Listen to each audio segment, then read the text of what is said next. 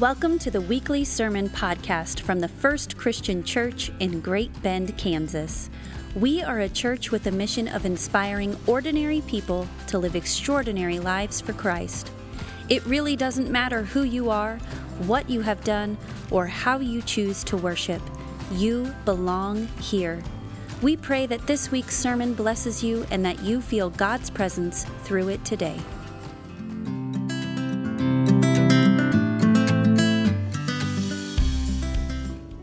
So, today we are in week two of our sermon series called The First Letter.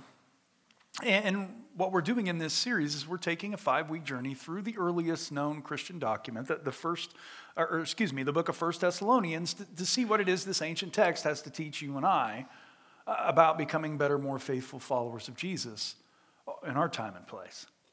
So, to, to get into what it is that First Thessalonians needs to teach us this morning, we first need to t- spend some time talking about the dreaded E word. You guys know what I'm talking about when I say the E word, right? Well, for those of you who don't quite get it, the E word among a lot of Christians is evangelism. And the reason we call it the E word instead of just calling it evangelism is because going out and telling others about Jesus makes most of us very, very uncomfortable. And the reason it makes us uncomfortable is because of our experiences of either being evangelized or telling others uh, about our faith. For example, the default image that always comes to my mind when I hear the word evangelism, which I know is not right, is the bullhorn guy. And you guys know the bullhorn guy, right? The guy who stands at some busy place in the world, and it can be anywhere, and proceeds to tell everybody who walks by that you're all going to burn in hell if you don't believe in the Jesus that we believe in. A great modern day example of this right here in our state is the Westboro Baptist Church. And for those of you who are not familiar with this wonderful group of people, um, these are the people from Topeka, Kansas, who travel all over the United States protesting events. And their favorite phrase is saying, God hates, right? So it's God hates, fill in the blank with whatever it is they're angry with in the moment. And what is making this even worse is, is these guys have gotten to the place where they're now protesting the, the funeral of soldiers who have died in combat or, or protesting the very people who have given their lives, sacrificed their lives so that these people have the right to protest, right? Which is a very ironic thing to think about. Another thing that comes to mind when I think of evangelism are not only those awkward experiences uh, we've all had with Mormons and Jehovah Witnesses knocking on our door, right? Anybody know what I'm talking about there? Although it's kind of entertaining for me, I'm like, oh, sure, come on in, let's talk. but I think about those times also when I personally was asked to go door to door in neighborhoods around the church that I was serving to hand out tracts to people, try to strike up a conversation with someone I didn't know, see if they wanted to talk about Jesus. I mean, just thinking about these experiences for me causes my stomach to churn because of how uncomfortable and weird that makes it for everyone involved. And even more than that, I can't tell you a single time that I've got to witness, I'm sure it's happened, but I haven't seen it, where this kind of evangelism did anything but kind of push people further and further away. It made them feel weird about Christians, or even as a devoted uh, member uh, of this family, devoted to Christ. And you guys know I'm in this thing. When I see people doing this form of evangelism, it makes me embarrassed. Not only at how awkward it makes everybody in the room feel or, or wherever people are at, but, but also by how oftentimes the people who are doing this misrepresent our God in so many bad ways, just making it worse or doing more harm than good. Or how many of you, if you get really honest with yourselves, want nothing to do with evangelism if that's what evangelism is all about? Right? Okay, so for those of you who aren't, we're going to meet up after church today and we're going to go comb the neighborhoods. and you got to talk to everybody in the church, or you got to talk to everybody in their homes, right? Okay. So, can I get a show of hands again? But here's the good news. Here's the good news. There's actually a much, much better way to do evangelism, uh, which has been going on since the beginning. And to show you that, let me walk you through Paul's method of evangelism, starting with kind of the big picture, and then getting into the weeds regarding what it looks like on the ground and, and how that, and what that means for our life. So, according to many scholars that I've read on this topic, generally speaking, the method that Paul seems to use as he was traveling all over the Roman Empire is he usually picked a city that was a central hub in a particular province of Rome. In that city, he then chose a synagogue, a synagogue being the place where the Jews go to worship. And what he does in those synagogues is he gets permission to preach or he gets permission to speak. And given his um, background, right, as a Pharisee. He's, he's kind of got what it takes to be a great speaker in those times. So they're like, sure, come on in, tell us. We'd love to hear new things and all that stuff. So once he's in front of all those people on a Sabbath morning, he then goes on to try to show them how God sent Jesus into the world as the Jewish Messiah and the Savior. Or he takes that as his opportunity to share this good news. And the reason I share that with you is because Paul wasn't just out walking the streets, you know, finding everybody or, or, gathering people around. No, he had a specific method, he had a specific way to go about sharing his faith. And then what we know about how this method worked is that Paul was usually not real successful at convincing a majority of the Jews in the synagogue. In fact, this is usually where things went south, and he would end up getting run out of town because of how angry it made the people in the synagogue. Now, where Paul seemed to find his success was by convincing a few Jews, along with quite a few God-fearers. And for those of you who are not familiar with God-fearers, they talk about them in the book of Acts. And God-fearers are those people who used to worship other gods, you know, or the many gods in the pagan world, but have now chosen to worship the God of the Jews by attending and being a part of the synagogue. But here's the thing they're not quite willing to do everything you have to do to become a Jew. For example, and I think you guys get this a Roman man who attends a synagogue to worship the Jewish God but is not willing to be circumcised, that is a God fear. And I can't say that I blame him either on that deal. Have you guys thought about what that would look like? No? Okay. So there are people who attend, but they're just not willing to commit completely on that deal. So, what Paul then does with this small group of Jews and God-fears, and if you're picturing a whole lot of people here, that's not what the historical evidence shows us basically what he does with this small group of people is he starts a church. And he usually starts it in someone's home. So there's not a building or anything for this. This is meeting in people's homes. And what he does is he begins to teach them about who Jesus was, what he came to accomplish, and what it means to live as followers of Jesus. And then finally, after Paul spends a significant amount of time with this new church, teaching them everything that he can, after setting this foundation, he then leaves that place to travel to another Roman city and to do it all over again, or to keep doing this thing that God has called him to do. All the while telling that community that he has started that it's now their turn to go out into the area and tell others about Jesus. But here's the amazing thing about that that doesn't seem like a, a, a great way to go about spreading the gospel, right? It doesn't seem to be that effective and all that stuff. But, but what history shows us is against all odds. This movement just takes off. Like, like a little spark, you know, catches fire and begins to take over. It just takes over the Roman Empire. It's one of the most successful movements in the history of the world, eventually becoming the official religion of Rome in the year 313. And, and then even today, right? There's over 3 billion people on the planet who claim to follow Jesus. And it started with one person, or excuse me, it started with one person and then began to spread like wildfire, and, and Paul is a part of it. Okay, so that's the big picture view of Paul's method of evangelism. But now that you got the big picture, let's zoom back in to see how Paul went about evangelizing these Thessalonians by getting into the specifics of how it actually worked and why it worked in that way. So, the, bless, the best place for me to see this is in 1 Thessalonians 2 7 and 8, and it says this. Just as a nursing mother cares for her children, so we cared for you. Because we loved you so much, we were delighted to share with you not only the gospel of God, but our lives as well. Now, basically, what Paul's doing in this particular section of the letter, the, the bigger part here, is he is explaining to the Thessalonians how he and his companions didn't just share the gospel with them for selfish gain or deceptive motives, but he was doing it first and foremost to glorify God and then to help them. And even more specific than that, the reason he gives for why they shared the gospel with them, which we oftentimes miss, is because of love. Love is the foundation of all this. Again, because we loved you so much, right? Because we were delighted to share with you not only the gospel of God, but our lives as well. And this for me is something very, very important to get when it comes to understanding Paul's method of evangelism and then what it means for us. Note that it starts with love. It starts from a place of love. And love for Paul was not just this warm and fuzzy feeling with rainbows and unicorns, right? It was a way of life. It was a way of following Jesus at the deepest levels where he was all about working towards the spiritual, mental, and physical well being of others. And how that plays out for Paul is that evangelism was not about winning a contest or about seeing how many souls he could save to brag to his friends. And it wasn't even necessarily about the numbers or fear tactics. No, the motivating factor behind why Paul had given his life to traveling all over the Roman world was because of love. And that changes things, right? Or maybe to zoom in a bit more. I believe because of the experience that Paul had with Jesus, you know, the Damascus Road experience for those of you who are familiar, and how that transformed his life for the better, how it transformed his life forever. He was basically trying to take that, this thing that had changed his life, and share it with everyone he loved, with everyone he encountered, because he wanted them to find what he had found. To get this, just take a moment and think about an experience you had that changed your life, right? Something that you now look back on it fondly because of how much better it made things. Take a moment and think about that, a moment, that event, whatever that is. Well, now that you have that experience in mind, I want you to think about how you responded after it happened.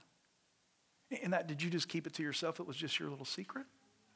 Or did you find yourself chomping at the bit to tell everybody you know so that they could have the same experience? So that they could be transformed in the exact same way? Well, the truth is, in almost every area of life, when we experience something that, that makes our lives better, we become evangelists for that thing. Or if you guys remember last time I walked you through evangelism, I, I talked to you about Hey Dude shoes and how I become an evangelist for Hey Dude shoes, right? In that not only are they lightweight and some of the most comfortable shoes you'll ever wear, but you can also wear them to work, so it's like a win win situation for everybody involved. Can I get an amen from all of my Hey Dude friends? yeah, right? You have no, I think there's 20 people who've come to me and said, Hey, we bought Hey Dude shoes because of your sermon and we love them. I'm like, Well, you didn't get the point. Go tell people about, G-. anyway. So basically, because of the difference that shoes made in my life, I was all about sharing that good news with, with people I love and care about so that they could have the same thing. So for me, I believe that is exactly what Paul is doing here. He had this event, this encounter with the risen Christ, where he found exactly what he was looking for. And because of how that changed his life, he couldn't wait to tell everyone so that they can have the same thing as he has, so they can find Jesus. So, in one sense, what I think we're being taught here about what evangelism is supposed to look like is I don't think God is calling us in this day and age to go to the street corners and yell or to go door to door, intentionally just strike up conversations in awkward ways to tell people about Jesus. Now, what I think God is calling us to do is in the same way we can't wait to tell other people we love about something that has made our lives better. That's how we go about sharing the gospel. Or to get practical, when you see someone you love struggling, take that as an opportunity to tell them about how your faith in your God has helped you through the most difficult and hard moments of your life, which is something they could have too. When it comes to a friend or a family member who is struggling to find their way, and in this day and age, there are a ton of people looking for purpose and meaning out there. Tell them about how you found purpose and meaning and even a sense of joy by choosing to follow Jesus. And even if that makes you uncomfortable, if you run across a friend who feels like they're missing something, that, that needs something, take a moment and tell them about this church and what it means to you, and how these Jesus people walk with you through the good and the bad times, and how you never do anything uh, alone. And then how, even though the pastor is average, he tries really, really hard. You're not, so the thing is, you're not supposed to laugh at that. So there's, there's, there's parts that you laugh at, that's not one of them. You're, you're supposed to go, no, you're awesome. Anyway, all right. But even with all of that, even with all of that, I think that's a foundation. The most important thing I think Paul shows us, practically speaking, about how to go about sharing Jesus is that evangelism starts with relationship. And you got to hear that. Evangelism starts with relationship. And that Paul didn't just share the gospel with these people and that's it. No, Paul shared his life with these people. Or, out of love, Paul wasn't just about swinging into town to preach a couple of sermons, save some souls, and then on to the next town because he didn't care about their lives. No, Paul cared about these people so much that not only did he share the gospel with them, but he shared his life. Which, by the way, seems to be what Paul did in every city he visited, in that he just didn't stand at a distance or stand above people as someone in authority, but instead got down into the muck and mire with these people in their everyday lives and did life with them, right? Friendship, love, all of that stuff was going on. And it was while he did life with these people and he loved and cared for them for who they were that he was able to share his faith with the people who, by the way, at that point would have been willing to listen. So, so I believe what all of this has to teach you and I today is how evangelism is not just about saving souls and walking away or about doing awkward things that none of us want to do or, or even willing to do, but instead it's about creating relationships. It's about loving people for who they are. Because when you do that, when you go about doing that in your day to day life, not only will those people get to experience the love of Christ through you by the way you love and care for them, you know, the, the St. Francis quote that says, preach the gospel to all the world, and if necessary, use words. You need to do that. But that's also how you open the door to share something that has changed your life with someone you love and care about. Because ultimately, you want them to have what you have. You want what's best for them. Or to really bring this home, I want all of you to take a moment and think about how you came to faith. And I'm not talking about the particular moment when it happened, when you made that dedication. I'm talking about all the things that led up to that moment. Because my hunch is most, if not all of you, found Jesus not because of a bullhorn guy or because of str- some strange and awkward conversation. No, you found Jesus because someone you loved and trusted, usually over a period of time, shared with you how Jesus changed them shared with you what Jesus meant to them. They, they modeled who Jesus was by the way they lived their life. And then because of that, you said, yes. So, from, from what I can tell, from my understanding of all of this, what it looks like for you and I to go out and make disciples of all nations, baptizing them in the name of the Father, Son, and the Holy Spirit, which is, you know, the, the Great Commission, if you will is we are to go out and make friends. We are to go out and love. And when we do that, we have these incredible opportunities to take this thing that's in us that has changed us and share that with others. Come on now. Right? So, so here, let's just put it in. So we can either do it that way, which is the way that Paul has been doing it forever and how this thing has continued to grow and grow and grow, or we can all meet here at 1.30 this afternoon and go door to door. But here's the one thing we can talk about this stuff, but nobody likes to do evangelism, even if we put it in that sense. But you need to understand part of what it means to be a Christian is not just you getting what you need. Part of being a Christian is you take that part of you, that, that part of Christ that is in you, and you share it with the world. You share it with the world because that's what they need. That's what they're looking for. So I think we all need to get a little bit better at sharing this light that we have within inside of us. Not in weird ways where we cram it down people's throats, but where we find the opportunity to share this gift that we have. Let us pray.